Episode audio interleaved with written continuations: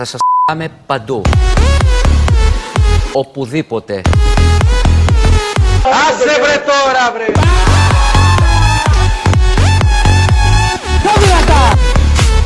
Περαστικά είστε πάρικα. Κορονοϊούς! Το δεξί πόδι του αλωνεύτη όπως βλέπουμε εμείς το αριστερό του πόδι του αλωνεύτη. Ξινοφλαούνες! Ζήτω η Κύπρος. Για χαρά. Ρουφιάνοι της αστυνομίας είναι. Ντροπή των οπαδών είναι. Δειλή είναι. Δοσύλλογοι στην κατοχή ήτανε. Ρε παιδιά, κλείστε και λίγο το, εδώ πέρα το καλοριφέρ.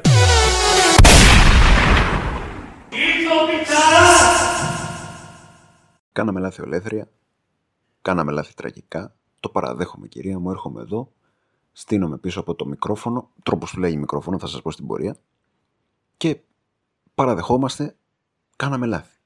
Ναι.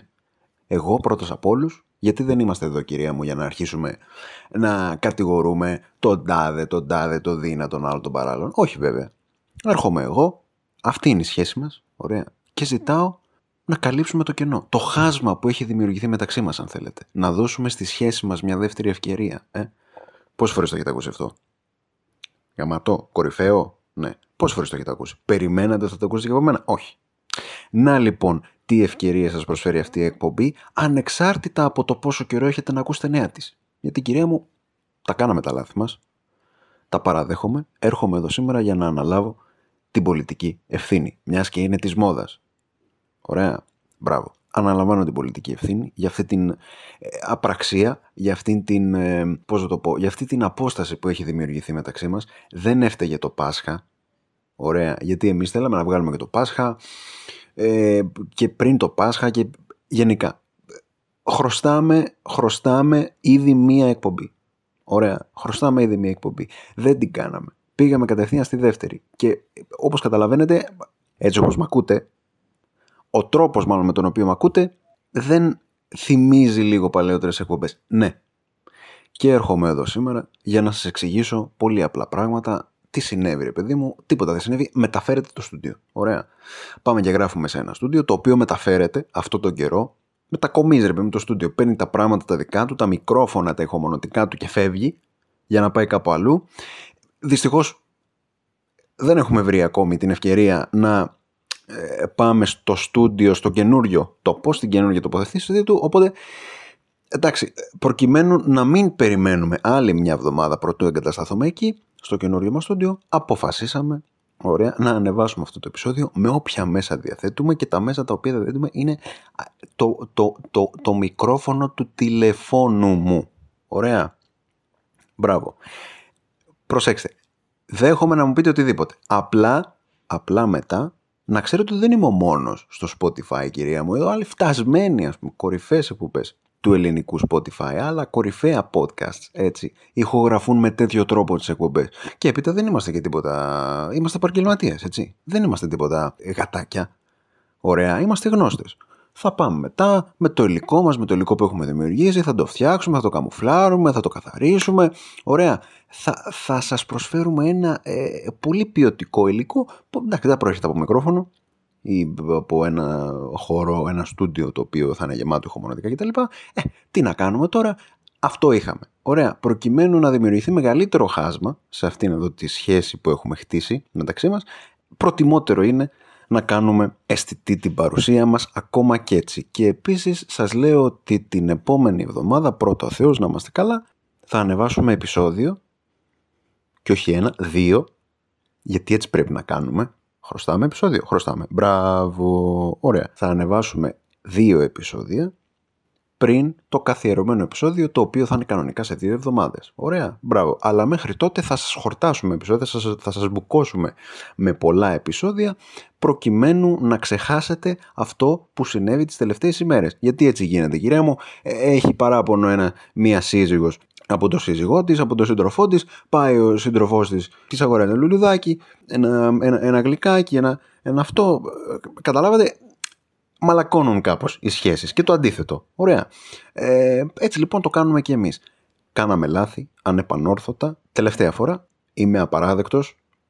Πάμε παρακάτω. Ωραία. Και μιας που ανέφερα το Θεό, Είπαμε πρώτα, πρώτα ο Θεός την επόμενη εβδομάδα. Θα ανεβάσουμε κανονικά τα επεισόδια μας. Ε, δεν ξέρω πώς περάσατε το Πάσχα, γιατί είναι μια ε, κατεξοχήν θρησκευτική γιορτή, το ελληνικό Πάσχα, προφανώς, μέσα στην κατάνοιξη. Ωραία. Όταν καταφέρεις να ακούσεις το Χριστός Ανέστη, στην εκκλησία, αν έχεις πάει στην εκκλησία, ωραία, μπράβο. Όταν καταφέρεις να το ακούσεις, ε, μπορεί να φτάσεις κάποια επίπεδα κατάνοιξης. Αλλά, ε, εντάξει, το ελληνικό Πάσχα είναι λίγο, ξέρετε, γενικά λατρεύουμε τις προφάσεις ως λαός ρε παιδί μου. Λατρεύουμε ρε παιδί μου τη, τη, την πρόφαση ότι ωραία γιορτάζουμε τα Χριστούγεννα. Γιορτάζουμε τη γέννηση του Θεανθρώπου. Σωστά. Μπράβο. Τι καλύτερο από ένα πρώτο τραπέζι πίστα, ξέρω εγώ, στον Αργυρό. Πόσο πιο θρησκευτικό από αυτό. Ερχόμαστε το Πάσχα. Στο Πάσχα. Μπράβο. Τι γιορτάζουμε το Πάσχα; Γιορτάζουμε την Ανάσταση του Κυρίου. Μπράβο. Ποιο Κυρίου; Του Κυρίου μόνο Ιησού Χριστού. Ωραία. Όπως και να λέγεται αυτός ο Κύριος, δεν μας νοιάζει και πολύ. Ωραία. Θα πάμε να, να κάνουμε τους Πανηγυρτζίδες στην εκκλησία. Ωραία. Μπράβο. 10 λεπτά. Θα πάρουμε το φως. Να, κάνουμε, να ανεβάσουμε το στοράκι μας, το ταβαντούρι μας, να ακούσουμε το βεγγαλικό μας, το ωραίο. Μάλλον, να ακούσουμε το βαρελότο μας, να δούμε το βεγγαλικό μας, να νιώσουμε λίγο Πάσχα. Αυτή είναι η κατάνοιξη που νιώθουμε. Ωραία.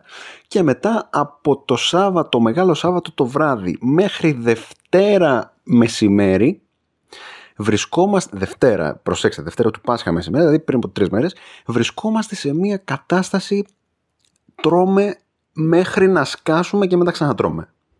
Ωραία, δηλαδή αυτό συμβαίνει. Αυτή είναι η κατάνοιξη του ελληνικού Πάσχα, μιας κατεξοχήν θρησκευτικής γιορτής, έτσι, πνευματικής γιορτής. Εννοείται, προφανώς προετοιμαζόμαστε μεγάλη εβδομάδα, γιατί λίγοι είναι πλέον οι ήρωες οι οποίοι νηστεύουν 40 μέρες. Οπότε ε, η μεγάλη εβδομάδα μας έχει μείνει και άντε, μεγάλη εβδομάδα, μεγάλη Δευτέρα καίγεται, μεγάλη Τρίτη καίγεται, μεγάλη Τετάρα ψηλό αρχίζουμε να. Άντε ρε παιδί, μην φάμε κρέας. Ωραία. Μεγάλη Πέμπτη, Μεγάλη Παρασκευή, Μεγάλο Σάββατο. Αυτές τις τρεις ημέρες κάνουμε υπέρβαση, κυρίες και κύριοι. Ωραία. Κάνουμε υπέρβαση να μην φάμε κρέας προκειμένου να πλακωθούμε την Κυριακή του Πάσχα, λες και έχουμε να φάμε κάνα τρία χρόνια, τρία-τέσσερα χρόνια. Σωστά, σωστά. Μπράβο. Θα ήθελα, δεν το κάνω πριν το Πάσχα, πρέπει να το κάνω πριν το Πάσχα, αλλά δεν πειράζει τώρα που έγινε η Ανάσταση, θα ήθελα να σας πω κάτι ε, με αφορμή την, ε, τον εορτασμό της ελληνικής ε, Ανάστασης, ελληνικής Ανάστασης, πατέντε ελληνική, ξέρω εγώ, ναι, καταλάβατε, ε, την Ανάσταση του Χριστού, ε, να σας δώσω ένα tip για την επόμενη Ανάσταση, γιατί του χρόνου θα, θα ξαναναστηθεί, προφανώς. Ε, θα έχουμε ξανά Πάσχα και όλα αυτά, ωραία, θα, θα έρθουμε στα ίδια, να είμαστε καλά, στα, στις ίδιες συζητήσεις. Ωραία, μπράβο. Θα ήθελα να σας δώσω ένα tip. Μέσα από όλη μου την καρδιά να ξέρετε. Ωραία, λοιπόν. Πάτε στην εκκλησία. Πάτε στην εκκλησία, ρε παιδί μου, μεγάλο Σάββατο, πάει ο διάλογος στον ποδάρι και πάτε στην εκκλησία. Αυτό συμβαίνει. Ωραία. Πάτε μια φορά το χρόνο στην εκκλησία, δύο, η μία είναι αυτή που πάτε μεγάλο Σάββατο. Ωραία. Είτε ανήκετε σε αυτούς οι οποίοι πάνε και πιο νωρίς στην εκκλησία και φύγουν και πιο αργά, μπορούν να παρακολουθήσουν και όλη τη λειτουργία, ε; μέχρι το τέλος. Σε ακραίο σημείο μπορούν να κοινωνήσουν και όλες. Υπάρχουν και τέτοιοι. Ωραία. Εάν ανήκετε σε αυτούς, τους ε, πνευματικά πιο ανήσυχους, να το πω έτσι, ωραία, και νιώθετε την ανάγκη να πάτε στην εκκλησία, είτε ανήκετε σε αυτούς, και πάλι σας πιάνει αυτό που θα πω, είτε ανήκετε στου άλλου πανηγυρτζίδε που πάτε έξω στις πλατείες, δεν καταδέχεστε καν να μπείτε μέσα, μαζεύεστε καμιά λαοθάλασσα απ' έξω, έτσι, χωρίς λόγο, ε, κάνα δεκάλεπτο, 20 λεπτό max για να πείτε τα νέα σας.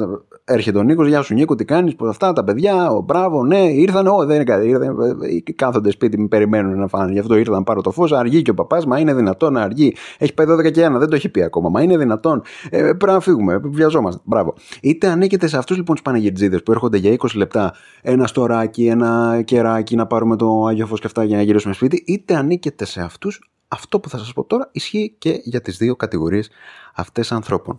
Όλοι μας όταν πήγαμε να δώσουμε ε, για δίπλωμα και κάναμε μαθήματα για δίπλωμα οδήγησης, ωραία, έχουμε στο μυαλό μας αυτό που μας έλεγε ο δάσκαλος, αυτό που μας λέγανε τα βιβλία, ε, έχουμε και βιβλία, ε, γιατί προφανώς έχουμε βιβλία για νέους οδηγούς, τα οποία τα ακολουθούμε στο έπακρον, έτσι. Μπράβο. Προσέξτε. Είχαμε τα βιβλία στο σχολείο οδηγών. Τι μας λέγανε τα βιβλία και ο δάσκαλός μας; Μας λέγανε ότι ανθρωπίνου πρέπει να οδηγείς αμυντικά, έτσι. Πρέπει να εφαρμόζεις αμυντική οδήγηση όταν βγαίνεις στους δρόμους. Τι σημαίνει αυτό, σημαίνει ότι πρέπει να υπολογίζεις από μόνος σου την απερισκεψία που μπορεί να κάνει ο άλλος οδηγός, ο οποίος έρχεται στο αντίθετο. ε, Περπατάει από το αντίθετο. Περπατάει, ναι. Προχωράει στο αντίθετο ρεύμα, ε, είναι πίσω σου, είναι μπροστά σου, μπορεί να βγει καμιά διασταύρωση, μπορεί να κάψει κανένα στόχο, μπορεί να κάψει καμιά προτεραιότητα και όλα αυτά. Οπότε πρέπει να προσέχεις, μην κάνει αυτό στη μαλακία και την πληρώσει εσύ. Οπότε πώς το προσέχεις αυτό, πώς το προλαμβάνεις αυτό, οδηγείς αμυντικά. Πιο σιγά, κόβεις περισσότερο ακόμα και όταν δεν έχεις stop. Κοιτάς, έτσι. Προφανώς είσαι έτοιμος να κόψεις, μην έρθει κανένας μανιακός και περάσεις με 300 χιλιόμετρα την ώρα μέσα από την. ε, να, να διασχίσει όλη την πατησία με 300 χιλιόμετρα την ώρα. Υπάρχουν και τέτοιοι, προφανώς. Αν είστε ένας από αυτούς, ρε παιδιά, φτιάχτε το λίγο, δηλαδή δεν είναι δυνατόν. Οδηγεί αμυντικά. Έτσι λοιπόν και στην ανάσταση, εδώ, που είπαμε και στην αρχή ότι δεν είναι και το πρότυπο πνευματικής κατάνοιξης. Ωραία η Ανάσταση του Κυρίου ε, στις ελληνικές ε, εκκλησίες. Ελάχιστες είναι οι εκκλησίες, πάτε σε κανένα μοναστήριο, ωραίο, καμιά εκκλησία έτσι ερημική, πιο ωραία, που θα πάτε και θα νιώσετε Ανάσταση, αν θέλετε να νιώσετε Ανάσταση. Ωραία. Σε όλες οι υπόλοιπες είναι ένα μπραβαντούρι ε, ανάλογα με μπουζούκια, ρε παιδί μου. Είναι, είναι τέτοιο πράγμα. Ξέρεις πώς πάμε στα μπουζούκια και κάνουμε χαμό χωρίς λόγο. Έτσι λοιπόν και εδώ, η ελληνική Ανάσταση. Λοιπόν, Νομίζω πλέον κατοχυρώθηκε ο όρος. Το λέμε ελληνική ανάσταση. Είναι δική μας πατέντα αυτή η ελληνική ανάσταση, δικιά μας πατέντα. Προσέξτε λοιπόν, ακό, ακόμα και στις εκκλησίες, στην Ανάσταση, είτε ανήκετε στους μέσα είτε ανήκετε στους έξω, ωραία, θα πρέπει να προσέχετε και να γιορτάζετε την Ανάσταση του Κυρίου αμυντικά. Τι σημαίνει αμυντικά; Σημαίνει ότι από τη στιγμή που θα λάβετε το Άγιο Φως και θα το έχουν λάβει και όλοι γύρω σας, θα πρέπει να έχετε τα μάτια σας 14. Καλά, τώρα μας το λες, δεν το ξέρουμε. Ναι, πιστέψτε με, υπάρχει πολύ μεγαλύτερος κίνδυνος από αυτό που φαντάζεστε. Ο άλλο, κυρία μου, δεν ξέρετε πόσο απερίσκεπτο μπορεί να γίνει, πόσο, ε, πόσο, πόσο απρόσεκτο μπορεί να είναι. Ο άλλο μπορεί να κυκλοφορεί μέσα στην εκκλησία, έχει πάρει το Άγιο Φω με τη λαμπάδα του, με το κερί του και όλα αυτά, και να κυκλοφορεί σαν το Χάρι Πότερ, να κάνει ξόρκια. Να χρησιμοποιεί το κερί του σαν, τη, σαν το ραβδάκι του Χάρι Πότερ. Ε, να κάνει αλοχομόρα, ξέρω εγώ, να κάνει ε, αράνια εξουμάνι, πώ τα λένε. Να πω σε αυτό το σημείο ότι ο Χάρι Πότερ μαζί με τον Άρχοντα των Δαχτυλιδιών είναι δύο σειρές ταινιών, παύλα σειρές βιβλίων, τα οποία έχω προσπαθήσει πάρα πολλές φορές να παρακολουθήσω, να παρακολουθήσω τις ταινίες, να αρχίσω να διαβάζω λίγο τα βιβλία. Έχει γίνει πάρα πολλές φορές αυτή η προσπάθεια στη ζωή μου και κάθε φορά με βρίσκω να βαριέμαι μέχρι θανάτου. Δηλαδή, δεν ξέρω, ε, σας θαυμάζω εσάς που είστε φαν και ε, ναι, Harry Potter, αυτά έρχονται στο δαχτυλιδιών, βγήκε και άλλη μια ταινία τώρα. Εμένα προσωπικά δεν με ενδιαφέρει γιατί έχω αυτή τη σχέση με J.K. Rowling και τέτοια πράγματα. Ωραία. Δηλαδή δεν δε βρίσκω κανένα απολύτως ενδιαφέρον. Βαριέμαι του θανατά. Ωραία, αυτό συμβαίνει. Οπότε προσέχετε, σας παρακαλώ πάρα πολύ. Μην αρχίσεις κανένας να κάνει το Harry Potter, ε, το Voldemort, τα λοχομόρα και τέτοια πράγματα και σας μπήξει το κερί στο μαλλί, το φτιαγμένο το μαλλί, το ζελέ παιδιά, το ζελέ, η πομάδα, ε, πιάνει πολύ, η κούπα, αυτές που κάνετε εσείς, οι κοπέλες, οι γυναίκες, οι μεγάλες κυρίες, ε, οι, οι λακ καρπάζουν, οι λακ πάρα πολύ εύκολα, ωραία. Οπότε προσέχουμε, κοιτάμε να εορτάσουμε την Ανάσταση του Κυρίου αμυντικά, είτε είμαστε στους μέσα, είτε είμαστε στους έξω. Να πω κάτι εδώ πολύ αστείο. δεν το είχα, ε, πώς το πω, δεν το είχα σκεφτεί. Φέτος όμως παρακολούθησα λίγο καλύτερα την ε, ακολουθία του Μεγάλου Σαββάτου. Αμέσως μετά το Χριστό Ανέστη, αμέσως μετά, έχετε στο νου τη μεγάλη πλατεία, ωραία, έξω από την εκκλησία, που είναι γεμάτη με πανηγερτζίδε, ωραία, οι οποίοι έχουν λάβει το φως, έχουν ακούσει το Χριστό Ανέστη και είναι έτοιμοι ανα πάσα στιγμή να αποχωρήσουν, ωραία, από το χώρο να διαλύσουν. Λες και είναι ε, συγκέντρωση στην πλατεία Συντάγματος και έρχονται τα μάτια και πετάνε ε, δακρυγόνα. Μπράβο. Λέει ο παπάς, αναστεί το Θεός και διασκορπιστεί το σαν οι εχθροί αυτού. Ωραία. Σκόρπισαν ρε παιδί μου, έφυγαν. Και μόλις ακούγεται αυτό ακριβώς από το στόμα του παπά, βλέπεις μια ολόκληρη πλατεία να αδειάζει, να πηγαίνουν όλοι σπίτια τους. Να διασκορπίζονται οι εχθροί, κυρία μου. Ωραία, μπράβο. Το βρήκα πάρα πολύ αστείο φέτος που παρακολούθησε έτσι λίγο ε, αυτή τη λειτουργία πιο ε, προσεκτικά. Όπως και να έχει, Ό,τι και να κάνατε το Πάσχα, είτε πιστεύετε είτε όχι, ε, Χριστός Ανέστη, χρόνια πολλά, το λέω στο 15ο λεπτό, 14ο λεπτό, κάτι τέτοιο, ε, της σημερινής μας συνάντησης. Ελπίζω να περάσετε καλά, ακόμα και αν δεν πιστεύετε είναι το Πάσχα μια πολύ καλή ευκαιρία να συναντήσετε τους ανθρώπους σας, να συναντήσετε την οικογένειά σας, ε, μπορεί να είχατε και καιρό να τους δείτε, είναι καλό. Ακόμα και αν δεν έχετε τη σχέση που έχουν άλλοι με την ε, πίστη, είναι καλό, είναι μια πολύ καλή ευκαιρία να περάσετε καλά. Ε, είτε πήγατε στο χωριό σας είτε όχι. Ελπίζω να περάσετε πάρα πολύ ωραία.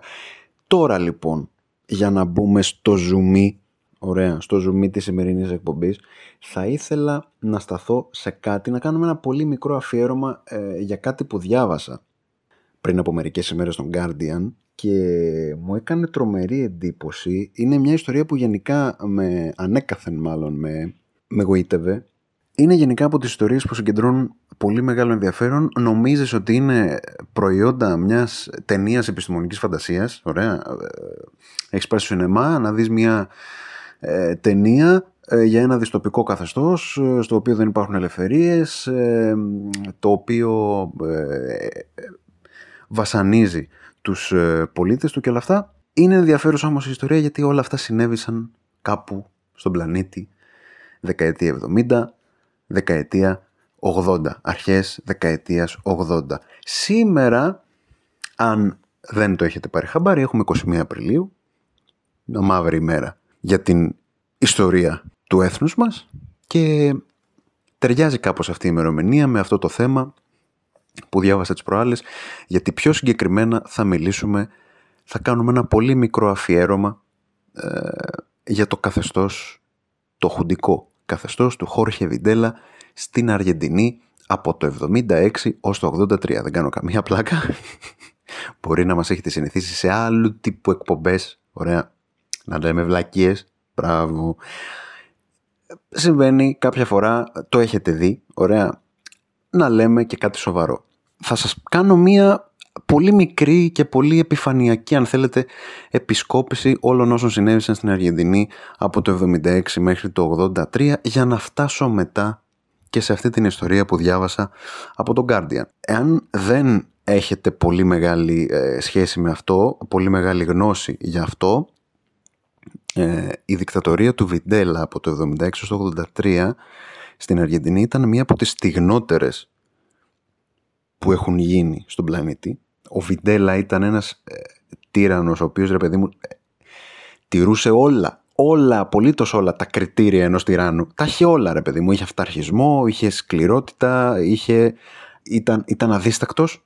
Ωραία, είχε τα πάντα. Ε, ήταν το καθεστώς ε, κάτω από το οποίο εξοντώθηκαν πάνω από 30.000 Αργεντινοί πολίτες ή μάλλον όχι απλά εξοντώθηκαν, εξαφανίστηκαν. Κανένας δεν ξέρει τι έγιναν όλοι αυτοί.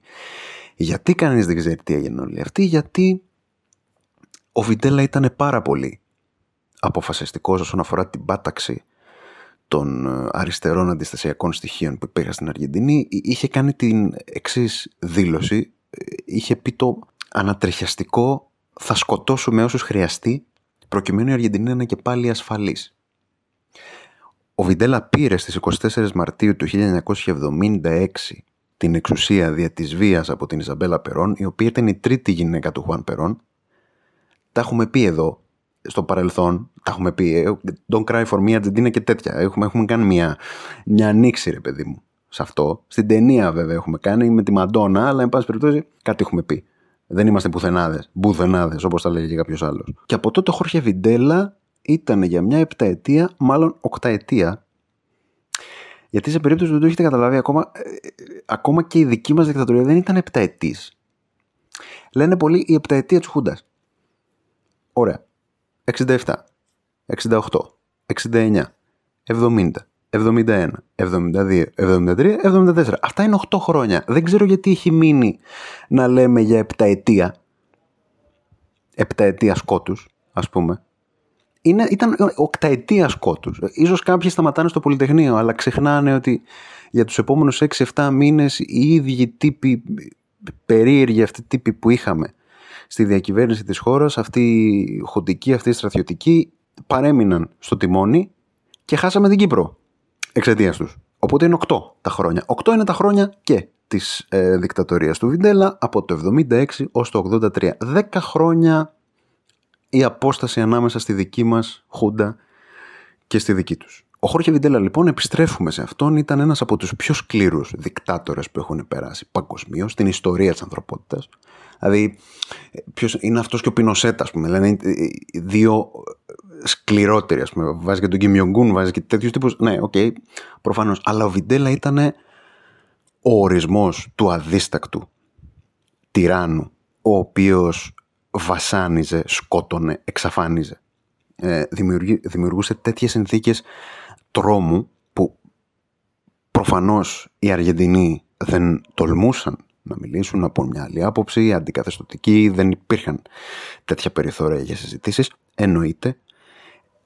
Χάναν ανθρώπους τους χωρίς να ξέρουν που πήγανε οι Αργεντινοί εκείνη την εποχή, οι Αργεντίνοι εκείνη την εποχή, πώς θα τους πω, δεν, δεν ξέρω ποτέ που μπαίνει ο τόνος. Αργεντίνος ή Αργεντινός. Συγγνώμη, δεν, δεν- ακόμα και, και λόγω ειδικότητος δεν έχω καταφέρει να το διαλευκάνω αυτή τη στιγμή. Λογικά επειδή τα, το λέμε, λέμε και Αργεντίνος και Αργεντίνος, είναι και τα δύο σωστά. Λογικά. Ωραία. Υπήρχαν άνθρωποι στην Αργεντινή οι οποίοι ξυπνούσαν το πρωί, είχαν κοιμηθεί το βράδυ με τη γυναίκα τους και το παιδί τους και ξυπνούσαν το πρωί χωρίς τη γυναίκα τους και χωρίς το παιδί τους. Γιατί η γυναίκα τους είχε απαχθεί από τις καθεστωτικές δυνάμεις του Βιντέλα και γιατί το παιδί επίσης είχε αρπαχτεί από τις ίδιες δυνάμεις για να ή το εξαφανίσουν ή το δώσουν σε οικογένειες στρατιωτικών. Έτσι γίνονταν οι δουλειές. Δεν υπήρχε κανένα απολύτως περιθώριο για διαμαρτυρίες. Προφανώς, μιλάμε για μια χούντα πάρα πολύ στιγμή.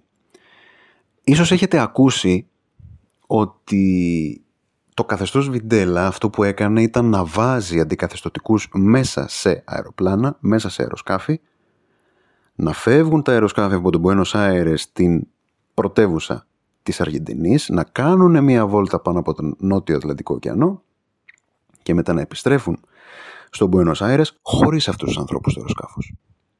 Γιατί κατά τη διάρκεια της διαδρομής αυτοί οι άνθρωποι πετάγονταν από το αεροσκάφος για να σκάσουν με δύναμη στην επιφάνεια της θάλασσας, φυσικά να μην βρεθεί τίποτα από όλους αυτούς τους ανθρώπους. Αυτό είναι κάτι γνωστό, είναι κάτι που μπορεί να έχετε ακούσει.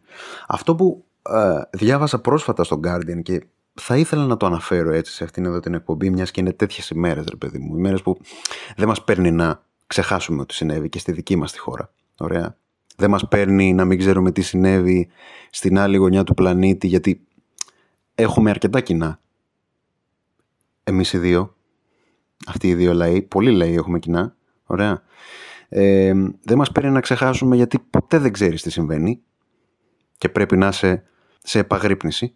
Αυτό που συνέβη αυτές τις ημέρες είναι να βρεθεί ένα από αυτά τα αεροσκάφη μετά από επίπονες, πολύχρονες έρευνες ανθρώπων που έχασαν δικούς τους ανθρώπους, ανθρώπων που έχουν μια ε, μανία με το να ερευνούν ε, τραγικά γεγονότα.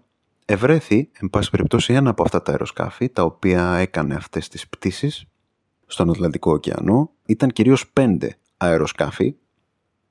Τα δύο καταστράφηκαν στον πόλεμο με την Αγγλία στις ε, Μαλβίνες.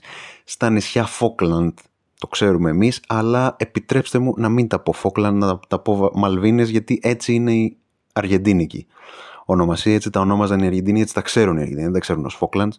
Και επίσης, ε, όπως εμείς δεν θέλουμε κανένας να λέει τα μάρμαρα του Παρθενώνα Ελγίνια μάρμαρα, έτσι και οι Αργεντίνοι προφανώς δεν θέλουν από τον υπόλοιπο κόσμο να λέει τα, τις Μαλβίνες Φόκλαντς. Ωραία. Οπότε δύο από αυτά τα αεροσκάφη καταστράφηκαν ε, κατά τον πόλεμο ε, με τους Άγγλους και ένα από αυτά έχει βρεθεί μόνο και είναι αυτό που ευρέθη από όλους αυτούς τους ανθρώπους που ψάχνουν. Και ψάχνουν για τον απλούστατο λόγο να δουν πόσες πτήσεις έκανε αυτό το αεροπλάνο, ποιοι άνθρωποι ήταν μες στις πτήσεις, να μάθουν περισσότερα πράγματα για το θάνατο των δικών τους ανθρώπων. Βρέθηκε λοιπόν το μόνο ε, αεροσκάφος το οποίο μάλιστα θα εκτεθεί στο Μουσείο της Μνήμης ε, στο Buenos Aires το οποίο βρίσκεται εκεί που ήταν και τα στρατόπεδα συγκέντρωσης του Βιντέλα. Θα εκτεθεί λοιπόν εκεί για ακριβώς τον ίδιο λόγο τον οποίο επισημάναμε και εμείς προλίγου. Για να μην ξεχάσει ποτέ κανείς τι συνέβη τότε. Αυτή η ιστορία έχει ως εξής. Αυτοί οι άνθρωποι ψάξανε αυτό το αεροπλάνο προκειμένου να μάθουν τι δρομολόγια έκανε και να μπορέσουν να τα αντιστοιχίσουν με τον θάνατο και την εξαφάνιση των δικών τους ανθρώπων. Αυτό λοιπόν το αεροσκάφος βρέθηκε, βρέθηκε κάπου στη Φλόριντα, το έχει αγοράσει ένας ε, τύπος ας πούμε και το είχε ε, στη Φλόριντα, ο οποίος όχι μόνο καταδέχτηκε να το φωτογραφίσουν οι συγγενείς ε, των θυμάτων και να το επισκεφθούν, αλλά το παρέδωσε κιόλας στο αργεντινικό κράτος, το οποίο θα το εκθέσει στο Μουσείο Μνήμης. Ένα δρομολόγιο. Στις 14 Δεκεμβρίου του 1977, κοντά 1,5 χρόνος από τότε που ο Βιντέλα έκανε χούντα στην Αργεντινή, ξεκίνησε από τον Buenos Aires με 8 γυναίκες και 4 άνδρες, 12 άτομα, σε μια κατάσταση απάνθρωπη, ήταν βασανισμένοι, ναρκωμένοι και σχεδόν ανέστητοι. Ξεκίνησε λοιπόν από τον Buenos Aires, έκανε μία βόλτα τριών ωρών προς τον νότιο Ατλαντικό και γύρισε. Στη βάση του, από εκεί που απογειώθηκε, με τη διαφορά ότι πλέον δεν βρισκόταν κανείς εκτός από τους τρεις πιλότους που το οδηγούσαν. Και οι 12 είχαν εξαφανιστεί. Αυτοί οι 12 άνθρωποι ανήκαν πιθανότατα σε αυτούς τους 30.000 που εξαφανίστηκαν την περίοδο της δικτατορίας του Χόρχε Βιντέλα.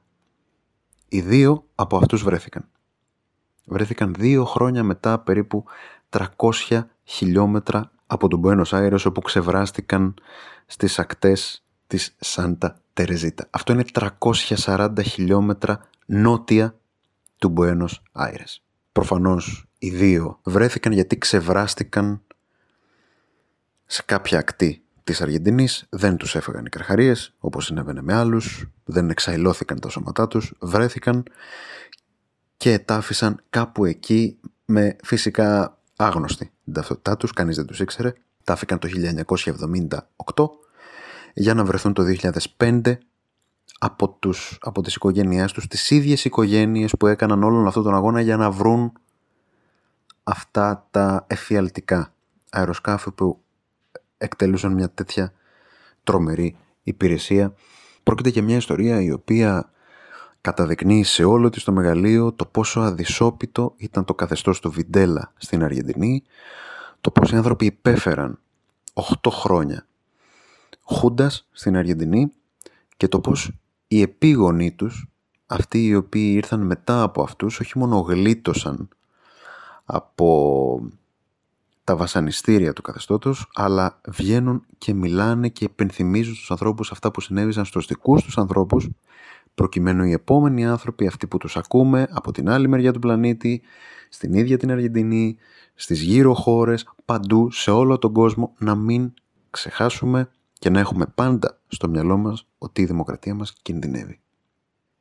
Ότι τίποτα στη ζωή μας δεν είναι αναμενόμενο, τίποτα δεν είναι σίγουρο, τα πάντα είναι αβέβαια, γιατί ποτέ δεν ξέρεις πώς μπορεί να τα φέρει η ζωή.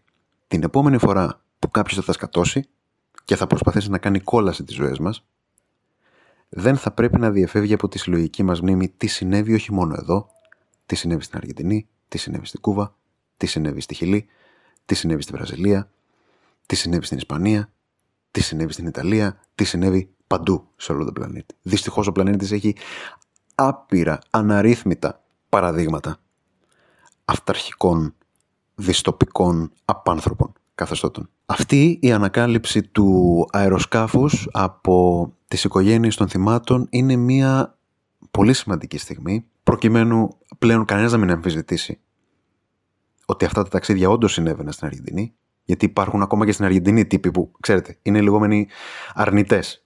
Υπάρχουν αρνητές του ολοκαυτώματος, υπάρχουν αρνητές της Χούντας, υπάρχουν αρνητές των νεκρών του Πολυτεχνείου. Υπάρχουν τέτοιοι. Έχετε κάποιου στο μυαλό σας ήδη. Ναι. Αυτή η ανακάλυψη αυτού του αεροσκάφους δίνει μια πολύ μεγάλη ανάσα σε όλους εμάς που αγωνιζόμαστε, σε όλους τους υπόλοιπους υγιείς πολίτες αυτού του κόσμου που αγωνίζονται για τη δικαιοσύνη για να απονεμηθεί δικαιοσύνη, για να καταλάβει ο κόσμος επιτέλους ποιος θέλει το κακό του. Και να μην παραπλανάται από κανέναν χουντολάγνο, από κανέναν φασίστα, από κανέναν ναζιστόμουτρο, εν πάση περιπτώσει, στη ζωή του. είναι και λίγο επίκαιρο όλο αυτό. Γιατί μπορείτε να σκεφτείτε και τι συνέβη στη χώρα μας τα τελευταία χρόνια. Δεν σας πηγαίνω στη Χούντα. Τα τελευταία χρόνια. Τα τελευταία δέκα χρόνια, ας πούμε. Οπότε, αυτό που συνέβη στην Αργεντινή και με την έκθεση του συγκεκριμένου αεροσκάφους πρέπει όλοι μας, έχω την αίσθηση, να βάλουμε στο μυαλό μας ότι το να γνωρίζεις τι συνέβη στον πλανήτη, τι συνέβη στη χώρα σου, τι συνέβη σε άλλες χώρες, είναι το πρώτο διαβατήριο προς μια πιο ελεύθερη και πιο δημοκρατική ζωή. Γιατί έτσι ξέρεις από πού προήλθες. Ξέρετε, δεν ξέρω αν έχετε διαβάσει το 1984 του George Orwell, πολύ κλασικό μυθιστόρημα, το οποίο είναι ακόμα από τα πρώτα σε πωλήσεις, γιατί αρέσει γενικά στον κόσμο να διαβάζει για τέτοιες δυστοπίες. Αυτό που κάνανε σε αυτό το καθεστώς, το δυστοπικό, το καθεστώς του μεγάλου αδερφού ήταν να κάνουν τον κόσμο να ξεχάσει τι συνέβη τα προηγούμενα χρόνια. Ξεκίνησαν να το δημιουργούν ψευδεστήσεις για το ότι συνέβη αυτό το γεγονός ενώ δεν είχε συμβεί ποτέ. Ξεκίνησαν να τους βίνουν την ιστορία από τη μνήμη του και να τη γράφουν αλλιώς. Γιατί όποιος ελέγχει το παρελθόν, ελέγχει και το μέλλον. Και φυσικά κυριαρχεί στο παρόν. Αυτό συμβαίνει. Διαβάζοντας για το καθεστώς του Βιντέλα, συναντάς πάρα πολλές ομοιότητες με αυτά που συνέβαιναν και στο George Orwell, στο 1984 του George Orwell, το οποίο είχε γραφτεί 20-25 χρόνια πριν το καθεστώς του Βιντέλα, νομίζω δεκαετία 50, τέλη 40, αρχές δεκαετίας 50. Και μάλιστα τότε, στο, στο καθεστώς του μεγάλου αδερφού, κανείς δεν έλεγε ότι αυτός που ήταν αντικαθεστωτικός εκτελέστηκε. Πολύ απλά εξαφανίστηκε. Πέριστ έγραφε ο Τζορτζ Orwell. Κάπως έτσι συνέβαινε και με τη δικτατορία του Βιντέλα.